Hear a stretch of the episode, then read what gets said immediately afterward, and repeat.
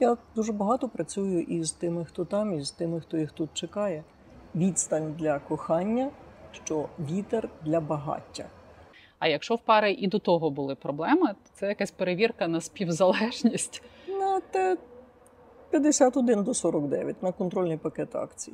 Жінка довідується про себе іншу, ніж те, що чула від чоловіка. Очевидно, що вона не захоче до нього повертатися, і слава Богу. Аб'юзер може цього хотіти дуже сильно, але жінка вже не та. Це правда. Це фізика шостий клас. Там є доцентрові сили і відцентрові. О, коли перекошує в другий бік, то це так само є тумач, рівно як тут було тумач. Але сексуальне бажання до Петрика вже є, а до Миколки немає.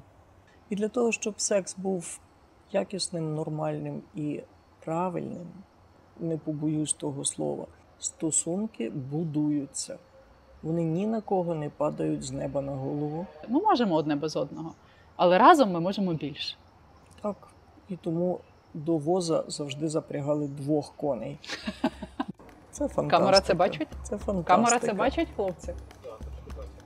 Це Це. Бог долучився до нашої розмови. Божий знак. То правда. Про неї часто питають на вулиці в коментарях, коли ви знову запросите пані Ларису. Запрошую, накопичую питання і запрошую. Е, Впродовж наступних двох програм ми розкриємо дві теми. Перша це стосунки на відстані, і романтичні стосунки, і стосунки між батьками та дітьми. І ще одна тема поляризація. Поляризація характерна для війни. У всіх нас є близькі люди, які поводяться не так, як ми. Можливо, без війни ми би ніколи про це не дізналися. Близьке оточення формується за цінностями, хто тепер свої, і як зрозуміти, чого ти хочеш від людини, яка колись тобі була близькою, а зараз, ну от внаслідок е, цього різного вибору, серця настільки віддалилися, що більше не спілкуються пошепки. Обмін сюрпризами і приємностями. Та-дам! Це вам, моя любове. Це вам. А це Ой, а що це таке класне? Моя Це ви книжку фея. написали. Це та обіцяна книжка, котрій ну, 15 років праці. 15 Мого років чоловіка праці. і мене. І Дуже дякую вам. Дуже Це дякую вам. Там написано. І це, Є. сподіваюся, в пригоді стане. Я І ви сподіваюся. знов з квітами. І я знов щаслива. Цього разу я навіть з вазою.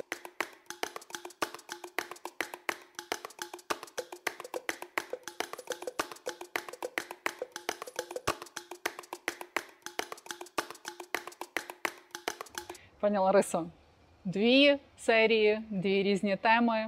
Перша тема стосунки на відстані. Це достатньо складно, якщо ти не дружина дальнобійника чи моряка.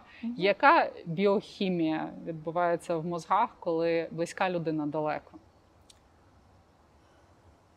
Міняється те, що нас об'єднувало. Пам'ятаєте, ну, я в одному з своїх інтерв'ю попередніх казала, людина має дві потреби в прив'язаності, і для цього нам потрібен об'єкт прив'язаності, і в автономії. І це там, де той об'єкт прив'язаності вже перешкоджає або заважає. І ось такий нормальний баланс, нормальний пульсуючий спосіб взаємодії. Так, ось ми пішли на роботу, і це там, де кожен живе окремо і живе своїм життям, яке не передбачає присутності іншого. Але потім ми маємо спільний простір, спільні вікенди, спільні справи, Пасха, Різдво, праздник, родина, і знову ми разом.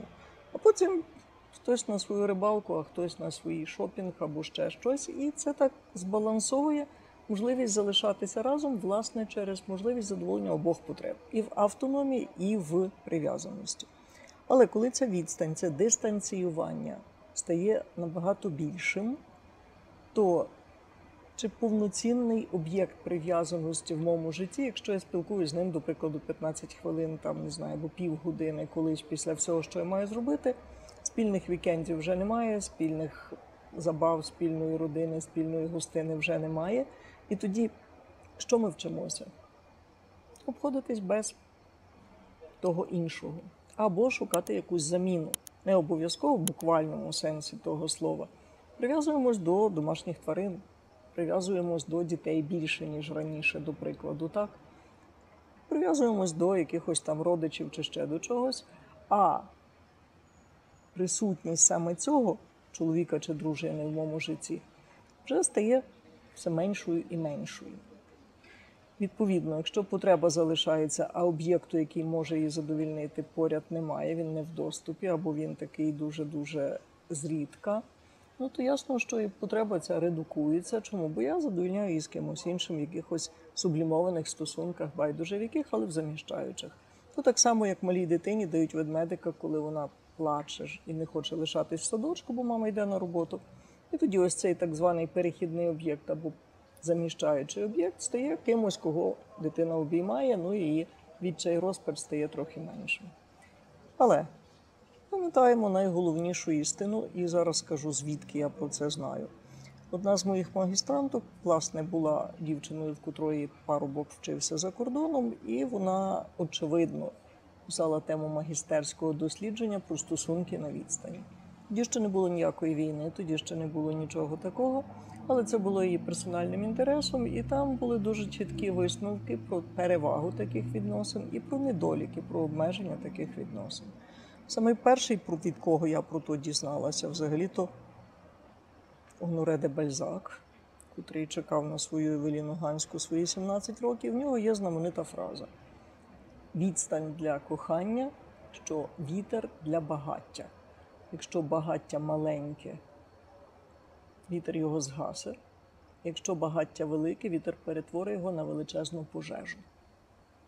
І тоді це такий маркер величини, цінності або істинності наших прив'язаностей, любові, кохання і так далі.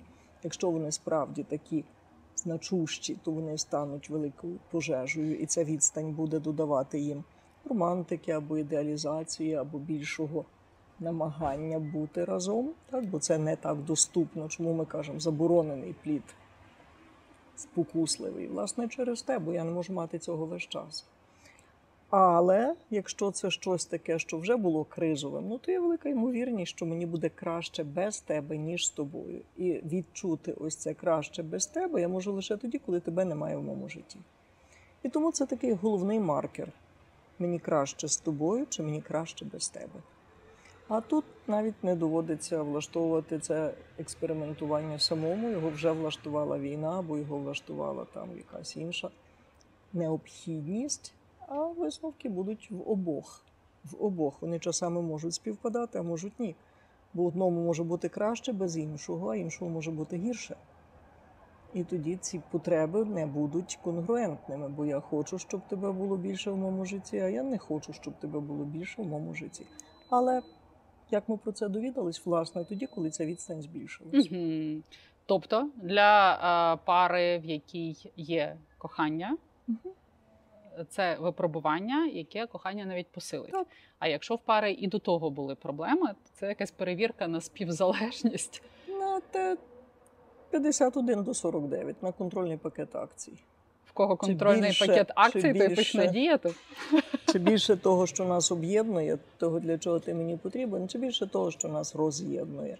Це фізика шостий клас. Там є доцентрові сили і відцентрові. Ми вчили це, коли запускали такі шарики в центрифугу. Якщо доцентрові були більші, то шарики збивались до кубки всередині. Але якщо відцентрові були більші, то вони розбігались по периметру. Але для цього треба добрий вихор. Війна За- це дуже добрий вихор. Ми опинилися в ситуації, Україна опинилася в ситуації війни, коли багато жінок взяли дітей і виїхали. Вони мають розрив з мамами своїми, своїми Мгм. чоловіками, з усім своїм звичним життям. І я бачу цю дистанцію як щось дуже позитивне, як можливість подивитися на свої стосунки на відстані Угу. і зрозуміти, хто ти є без всього цього, що в тебе було в Україні. Набути внутрішньої сили. Так, але є друга частина того. Це про переваги, це про позитив. Так, я можу перевірити свою власну спроможність, я можу перевірити свою самопорадність, я можу перевірити, чи можу я давати собі раду без іншого батьків, родини, чоловіка, жінки і так далі. Але є друга небезпека, яка йде в наборі з тою першою. Якщо я навчуся жити без тебе, то я не дуже розумітиму, на що ж тоді мені ти. І ось це довідатись, як мені краще без тебе чи з тобою, може виявитися таким ризикованим. Чому? Я повторюю, моя магістрантка писала цю роботу. Якраз перевагою було ось ця перевірка на міцність почуттів, перевірка на потрібність іншого мені в моєму житті, перевірка на випробовування, які дає дистанціювання. Так, ну бо там будуть нові спокуси, там будуть нові пропозиції, до прикладу, правда, в обох, чи з того боку, чи з тамтого боку. Чи ти готовий від цього відмовитись, все-таки очікуючи на того, хто є для тебе ціннішим і важливішим. Тому це такий тест-драйв. Так, ти перевіряєш, чи мені знову ж таки важливіше відновити стосунки з тобою, зберігати стосунки з тобою, підтримувати і робити все для того, щоб це багаття палало. Чи мені набагато легше, простіше, комфортніше і зручніше не інвестувати зусилля в те, що зараз відсутнє, а до прикладу, інвестувати в щось нове, що реально можливе, ближче, простіше і ймовірніше. Тому це кажу такий дуже добрий тест, дуже добра перевірка. І недоліком, я вже сказала, я можу навчитися жити без тебе. Вони колись була в терапії пара, де чоловік працював ну, такими шатлами, тобто, пам'ятаєте, це ще не були там нафтовики минулого часу, але він, власне, працював за кордоном і ось е, працював так, що два тижні він був тут вдома, а два тижні він від'їжджав. І звернулись вони абсолютно очевидно з чим. З цим було непросто і йому, і з цим було непросто і сім'ї. Але, звичайно, нормальна сім'я з двома дітьми, все було гаразд. І це була доволі спокуслива фінансова пропозиція, тобто вони приймали це рішення разом, вони не в обоє дітей школярі. Це таке перевірене часом і всякими обставинами подружжя. Але за той час, поки його не було, сім'я переформатовувалась, сімейна система переформатовувалась функціонувати без батькової присутності. Ну там хтось мав обов'язки, які брав на себе, діти виносили сміття, дружина сама купувала. І коли чоловік повертався, він відчував себе зайвим. Вони все робили без нього. І тоді знову йшло два тижні на те, щоб він імплементувався в ту сімейну систему, бо вони його потребували, і він починав займати те місце, яке йому належало. І як тільки вони до цього звикали, і вже були відповідальності, які виконував чоловік, і вже були обов'язки, які делегувалися йому, і вже була його присутність в житті дітей.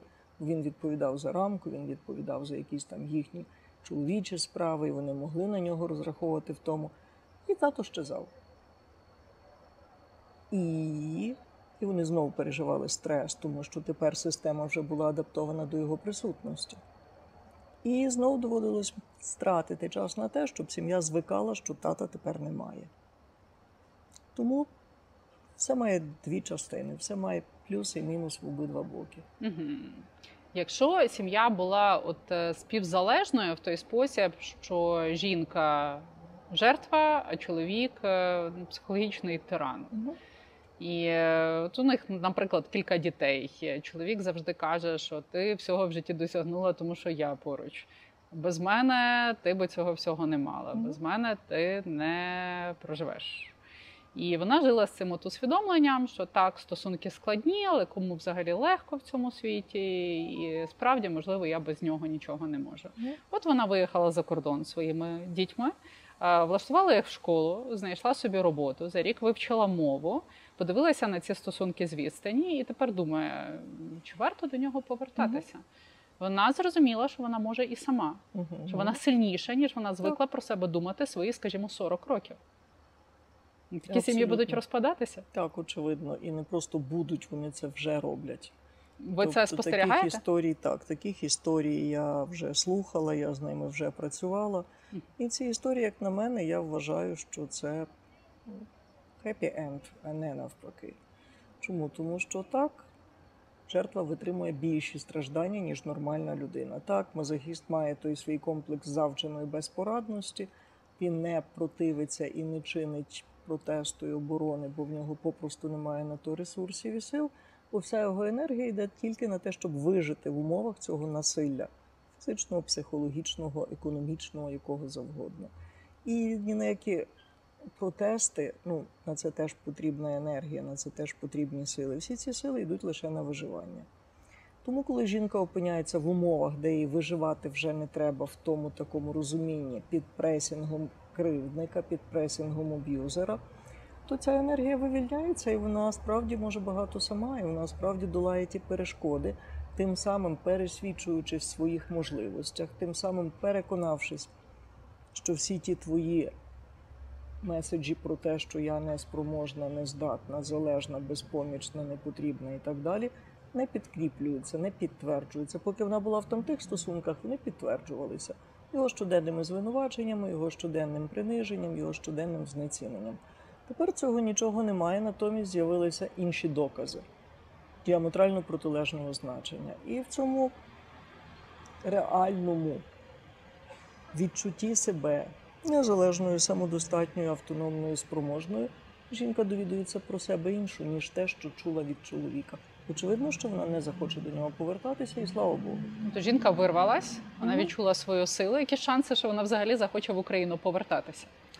А це вже про інше, тому що одна справа бути в стосунку з насильником, а друга справа мати прив'язаність до рідної землі. Це різні стосунки. І коли ми їдемо за кордон і отримуємо там щось, по що ми туди їдемо, по що ми туди їдемо, то очевидно розчарування не з'являється. Але коли ми кажемо про ту еміграцію, яка є власне ось тою екстремальною, це не ті, не всі ті люди, які хотіли їхати з рідної землі. Це не всі ті люди, які хотіли залишати батьківщину. І воєнні вони навіть називаються, правда ж, тимчасово переміщені особи. Емігранти це емігранти, це люди, які мають намір їхати до іншої країни. Тимчасово переміщені особи це люди, які рятують своє життя або життя своїх дітей, міняючи місце переживання в небезпеці на рідній землі, де йде війна, на місце переживання і проживання в безпеці в іншій країні. І тоді вони чекають, коли війна закінчиться. Значить, можна припустити, що в Україну повернеться значно більше сильних жінок, ніж туди поїхало за кордон. Так, але весь час ми кажемо, життя не статичне.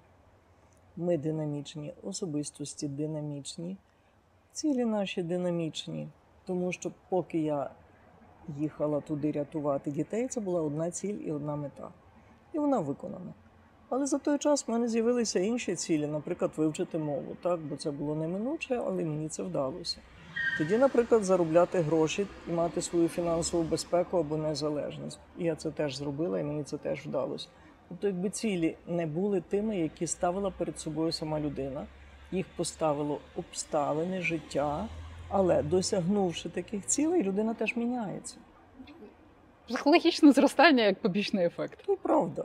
Як неминучість для того, щоб просто зберегти своє життя або інстинкт самозбереження. Так. Ми можемо сказати, що хоча б половина тих жінок, які виїхали з України за кордон, прийдуть сильнішими, Так, ніж туди їхали. Так, очевидно. І вони нам сюди перевезуть матріархат в такому випадку. Я думаю, що не все так фатально. Я думаю, що з фронту, Може, це оптимістичний сценарій.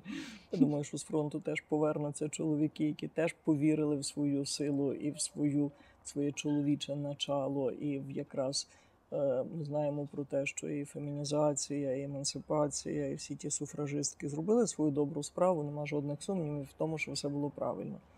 Але якщо раніше гойдалку закидало в один бік, а ми вже з вами говорили про цей принцип еволюційного прогресу і розвитку, то коли перекошує в другий бік, то це так само є тумач, рівно як тут було тумач. Але для того, щоб опинитись на здоровій середині, іншого шляху не існує. Так гойдалка не спиниться. Тому там може бути перекос тих амазонок, які все можуть самі, і тому їм ні для чого, особливо чоловіки, крім продовження роду, не потрібні. Але якщо ми говоримо про здорову більшість, здорову більшість, то і чоловікові потрібна жінка, і жінці потрібен чоловік. І якщо вони просто навчаться будувати стосунки зі своїми новими можливостями, ну це мусить піти час. На це мусить піти е, знову ж таки зусилля з обох боків. Ви знаєте, навіть дитина, яка їде в табір через два чи через три тижні, повертається для рідних батьків якою? Дикою. Дикою, ще невідомою, незнайомою. Те, що дитина там за тих три тижні навчилася робить її інакшою. Для дитини так. Три тижні тому вона цього не вміла, тепер вона це вміє. Знайома з дорослими задоволеннями. Абсолютно. Алкоголь, цигарки і все інше. Абсолютно. Але мама пам'ятає чи тато там того, котрий їхав в табір. Це, фа... це фантастика. Камера це бачить? Це фантастика. Камера це бачить, хлопці? Це Це. Бог долучився до нашої розмови. Божий знак. То правда. А тепер уявіть собі ті екстремальні трансформації, які відбуваються з партнерами за абсолютно не умов комфортного табору, в якому ти відпочиваєш і отримуєш задоволення, а твої нові навички це вміти грати в волейбол або вміти попрати собі шкарпетки. Ні, це набагато екстремальніші трансформації. Чоловік вміє тепер що? Те, чого ніколи раніше він не вмів, наприклад, воювати. Ну, боронитися, вбивати, захищати. І це гарантувало йому безпеку, і це зберегло його життя. Жінка вміє обходитись без чоловіка, дбати про дітей сама, давати собі раду в чужій країні. Це ті самі люди, які розставалися? Ні, Ні. не інакше. І вони інакші. І чи пройде багато часу, щоб цих двоє інших людей, інших людей, яких об'єднує щось спільне і щось минуле, навчились тепер новим стосункам і новій взаємодії, бо вона знає там того. Цього нового вона не знає. Він також знає там ту. Цю нову він не знає. І, власне, ось це буде головне випробовування. Чи ті люди, які живуть і дають собі раду без іншого, в той час міняючись часами дуже радикально, обзаводячись новим досвідом, дуже екстремальним досвідом, чи вони захочуть бути далі разом і зможуть порозумітися з цих своїх інакшостей? Це виклик. Це виклик. Якщо говорити, от ми говорили про жінок, які виїхали за кордон. Якщо говорити про жінок, які залишилися в Україні, але чоловіки на фронті, вони можуть повернутися. Тут жінки могли і не сильно зміцнитися, а чоловіки могли піти в сторону більшої жорсткості, навіть жорстокості. Мгм. Вони приїдуть з посттравматичним стресовим розладом. І як тоді бути? Якщо жінка саме за цей час не загартувалась, наприклад, вона була серед дітей, батьків, які допомагають, а тут приїжджає новий е, жорсткий чоловік. Мгм. І тому весь час порада тільки одна: стосунки будуються. Вони ні на кого не падають з неба на голову, вони ніколи не бувають за вас. Вони завжди те, що у вас вийде, або те, що у вас не вийде. І в цьому місці найголовніші мої поради, власне, те, з чого ми починали. Ось цей баланс автономії і прив'язаності. Для цього ти мені потрібен, і я готова тобі про це сказати, я готова тебе про це попросити. А ось це я можу сама. Якщо ми не порушуємо, як казала, в мене є метафора стосунків, я її дуже люблю і завжди розповідаю людям. Це багаття, яке не горітиме саме, воно за якийсь час згасне. Є чотири способи робити так, щоб це багаття не згасало. Перших два конструктивні. Ми обоє пішли по дрова. Дрова це увага, турбота, переживання, співчуття, підтримка, допомога. А потім обоє сіли біля того багаття гріємося. Це партнерство. Один пішов по дрова, другий відпочиває, потім помінялись. Це також партнерство, тому що кожен з них має паритетну вигоду і паритетну участь для того, щоб вогонь продовжувався. Третій варіант: один ходить по дрова, ходить по дрова, ходить по дрова, той сидить, плює в стелю, гріється коло вогню. Скільки триватимуть такі стосунки? Залежно від того, наскільки порушені обидвоє партнерів. Так, наскільки Якщо мазохістичний, дво- той, що соває сам дрова. Якщо хтось один з них здоровіший за іншого, то здоровіший і піде стосунки. Абсолютно. А четвертий ще руйнівніший. Чому? Тому що один носить дрова, а другий лє воду на те багаття. І скільки горітиме такий вогонь? Ніскільки, бо вогонь не може горіти, якщо другий його гасить. Це зрада, це насилля, це кривда, це образа, це неспівчуття, це залежності. Це все те, що руйнує будь-які зусилля іншого партнера. Ну, якщо такі партнери з війною роз'їхалися, Ну. то навряд чи вони з'їдуться. Ну тобто аб'юзер може цього хотіти дуже сильно, але жінка вже не та. Це правда. Це дуже оптимістичний сценарій. Я рада за жінок, які в такий спосіб вирвалися. Ви хоча б от можете уявити, наскільки їх багато. З війною? От хоча б правда. свого досвіду, скільки їх в вашому То правда, їх багато. Тобто мазохістична роль жінки, вона така доволі архаїчна і доволі прийнятна. З іншого боку, це не про те, що вона завжди була лише безпомічна, безпорадна. Ми казали, компліментарне гендерне партнерство, компліментарне гендерне означало, що чоловік робив те, для чого потрібен чоловік, і не посягав на владу і на можливості і вміння жінки. А жінка робила те, що вміє і потрібно робити, повинна робити жінка, і не посягала на владу чоловіка. Тепер ми маємо унісекс, уні функції. Тепер ми маємо рівність, всяку різну рівність. Ми маємо зовсім іншу ну, таку пріоритетність того, для чого шлюб взагалі закладався. Бо з тих основних п'яти функцій сім'ї, правда ж, раніше домінантною була господарчо-побутова. Так, я не вміла орати поле, а ти вмів, але ти не вмів місити хліб, а я вміла. Я вміла шити пряти ткасти, а ти вмів молотити ціпом і рубати дрова. Тому це було комплементарне партнерство, де кожен мав свою владу, відповідальність і гендерну функціональність. Тепер побут унісекс. Тепер пралка однаково натискається кнопкою обох статей. Тепер їжу майже ніхто не робить так, як це було тисячоліттями. І це означає, ну і поле вже теж не орють, і дрова вже теж не рубають. Але е, це те, про що казав ще Шопенгауер, коли чоловік і жінка втратили ось цю таку гендерну привабливість один для одного, вони перестали бути потрібні один одному. І якщо раніше заміж йшли, тому що я не можу без тебе, то тепер головна лозунг, тема конфлікту, на що ти мені потрібен. От я знаю Я на можу Є два слова: співзалежні і взаємозалежні. Співзалежні це погано, тому що я тобі, ти мені. Оцей от бартер в стосунках, я не можу без мене, без тебе, ти не можеш без мене. А взаємозалежні стосунки це ми можемо одне без одного, але разом ми можемо більше. Так. І тому до воза завжди запрягали двох коней, бо тоді вони можуть більше вивезти. Але знаєте, в чому халепа? Вони можуть це зробити лише тоді, коли вони вміють синхронізувати свій біг. Тоді обом треба, не може один бути е, якимось там алюром чи галопом, а другий чимось інакшим. Бо тоді їм нелегко буде сунути того воза. Так, разом більше можна винести і більше навантажити на того воза. Але обов'язкова умова, коли ти біжиш сам, ти не мусиш ні з ким рахуватися, як тобі бігти. Але коли коней двоє, вони мусять синхронізувати свій біг.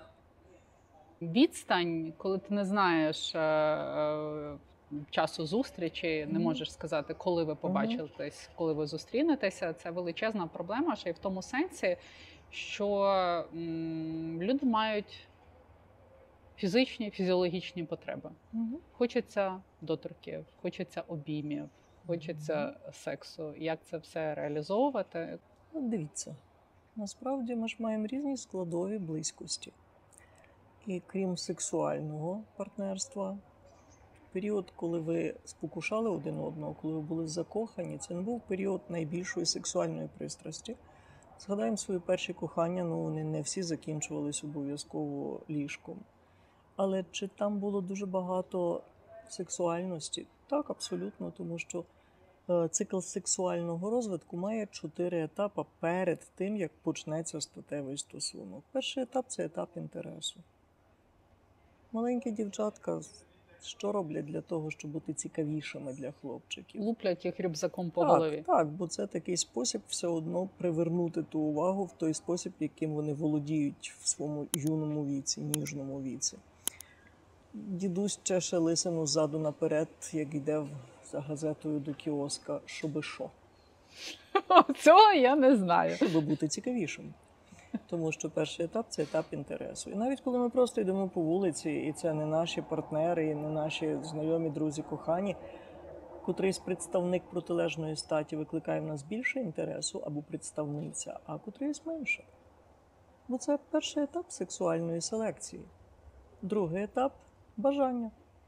Попробуйте маленьку дівчинку в садочку заставити йти за ручку з тим хлопчиком, з яким вона не бажає йти. Там нема ще одруження, там нема обітниць. але сексуальне бажання до Петрика вже є. Я кажу зараз сексуальне, як до представника протилежної статі. А до Миколки немає. Тоді настає третій етап міжстатевих стосунків. Зараз ми говоримо про міжстатеві стосунки, і він називається збудження. Тому що поряд з тим, хто нам цікавий, і поряд з тим, хто нам бажаний, ми переживаємо які емоції? Збудження. І, і ще ніхто ні з ким не спав. Більше того, далі є ще наступний рівень і ще більше сексуального напруження. Називається він плато. І це з підручника по географії пам'ятаємо рівнина на певній височині. Це той, хто нам цікавий, це той, хто для нас бажаний, це той, хто викликає спеціальний емоційний високий рівень напруги, коли ми поряд. Чому на сьомому класі неможливо запросити на дискотеку дівчинка, е, дівчинку, яка тобі, дівчинку, яка тобі подобається? Тому що цього збудження так багато, і цієї тривоги, і цієї сексуальної напруги так багато, що ти вмреш, поки зайдеш через цілий зал, і всі повільні танці в сьомому класі, то на витягнутих руках. А та, котра не викликає в тебе інтересу, бажання, збудження, підходиш і запрошуєш доволі легко, правда? І в усіх цих переживаннях ще немає ніде статевих стосунків. Але це що? Чи це сексуальні відносини, так? Сексуальні в сенсі отої частини романтичної, фліртуючої, спокушаючої, потребуючої, але не обов'язково статевої. Відповідно, чи можна цю частину відносин підтримувати? Ну, звичайно, згадайте, з чого починається будь-яке партнерство. Не з ліжка. Ну, буває по-різному, це очевидно, але ми кажемо про якісь такі канонічні речі, не часів там Угу. Шевченківської Катерини. Ні. Більш-менш сучасні. Все одно спочатку питаються дівчину, дівчину, як вас звати. Потім питаються, що ви робите сьогодні ввечері, потім ще носять три квітки. Потім, хто дівчину вечеряє, то її танцює. Але все це набір тих дій, набір тих знаків уваги, турботи, симпатії, прояву свого інтересу і зацікавленості, який вже викликає зворотню реакцію. Чи можемо ми підтримувати ось такий рівень стосунків, коли ми просто спілкуємося в телефоні чи в якихось там способах взаємодії, які все-таки доступні навіть тим, хто є на передовій. Я дуже багато працюю і з тими, хто там, і з тими, хто їх тут чекає. І ці стосунки дуже сильно емоційно забарвлені. Так, це не пристрасть, так, це тривога і страх. Але ця тривога і страх теж додає ось цього такого збудження. І якщо немає день чи два чи три відповіді, не такої розгорнутої з любовними петиціями і посланнями, ні, просто того, що людина повідомляє про себе своїм, своїй сім'ї або близьким.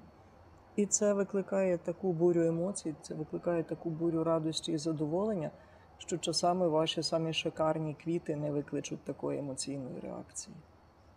Ці стосунки просто стають іншими, вони не продовжуються в таких традиційних проявах, які означають любов в мирний час, але вони аж ніяк не знецінюються своїм емоційним забарвленням і своєю, і в тому числі психосексуальною напругою. Ну, Нічого страшного відтак, якщо немає обіймів, цього тактильного контакту, тактильного задоволення. Є смски, є повідомлення, є від часу до часу відеозв'язок. А сексуальне бажання можна сублімувати кудись. Чоловіки можуть іти колоти дрова, жінки щось ліпити, малювати. Так, і чи, ще чи, як, є- чи є інші способи? І ще є відомі тисячоліттями способи, які називаються самообслуговування, і все гаразд також. От я не чекала, що ви це скажете. Як скажете. Ми просто е, вчимо правильного або адекватного ставлення до сексуальності, до її проявів і до того, як можна одну з цих абсолютно вітальних, нормальних потреб задовільняти. І для того, щоб секс був якісним, нормальним і правильним, не побоюсь того слова, його треба стягати із полюсу ідеалізації і романтизації, і теж з полюсу бруталізації, цинізму, знецінення і зневаги. Ні, це важлива, здорова частина функціонування здорових статево зрілих чоловіка і жінки. Але це остання функція, яка формується, бо вона не є життєво необхідна. Це не життєво необхідна функція. На планеті мільйони людей, які не займатимуться сексом. І вона перша гасна, бо вона не є життєво необхідна. До 20 ми не робимо дітей, ну або по-різному, але здебільшого, в більшості. Від 40 ми теж цього вже не робимо. Є шматочок життя, який відведений для того, щоб зреалізувати себе в репродуктивній функції. Але чи це означає, що 80 років люди страждають або до 20 вони нещасні? Та ні. Тому починається така особлива увага до того, так як завжди, в умовах дефіциту, так?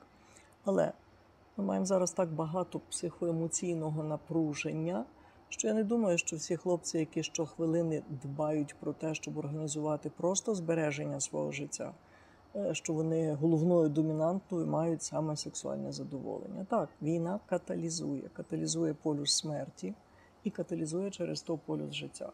Тому ми знаємо про те, що є багато любовних історій, які, власне, в екстремальних умовах видаються такими переживаннями і такими почуттями, якими не бувають в мирний час.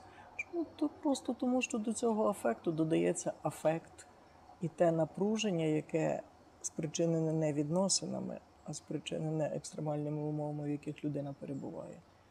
І тоді все це множиться в рази.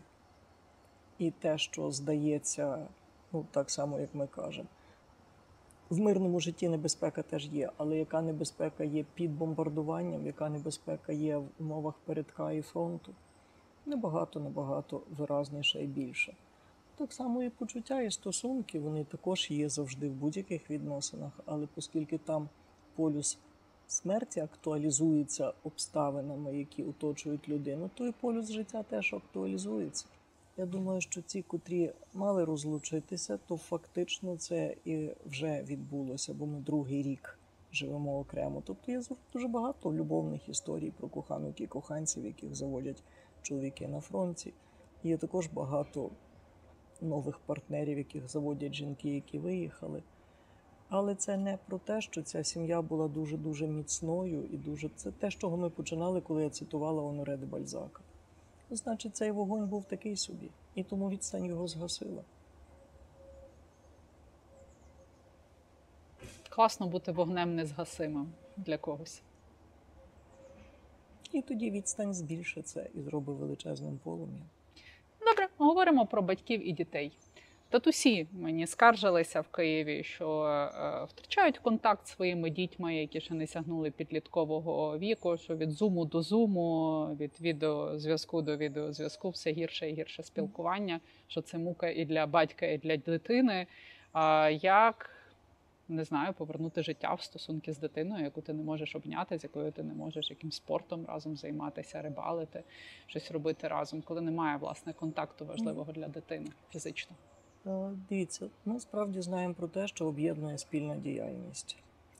Але в кожного з батьків і дітей в час їхнього дистанціювання є їхня діяльність. Їхня діяльність. Якщо я буду проявляти інтерес до твоєї діяльності, ну тобто дитина щось робить, вчиться, бавиться, якось функціонує, ходить в якісь гуртки і так далі. Якщо батько буде проявляти інтерес до цієї діяльності дитини, то дитина так якби буде відчувати його присутність в тому, що робить вона.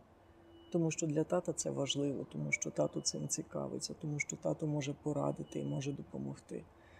Об'єднує діяльність.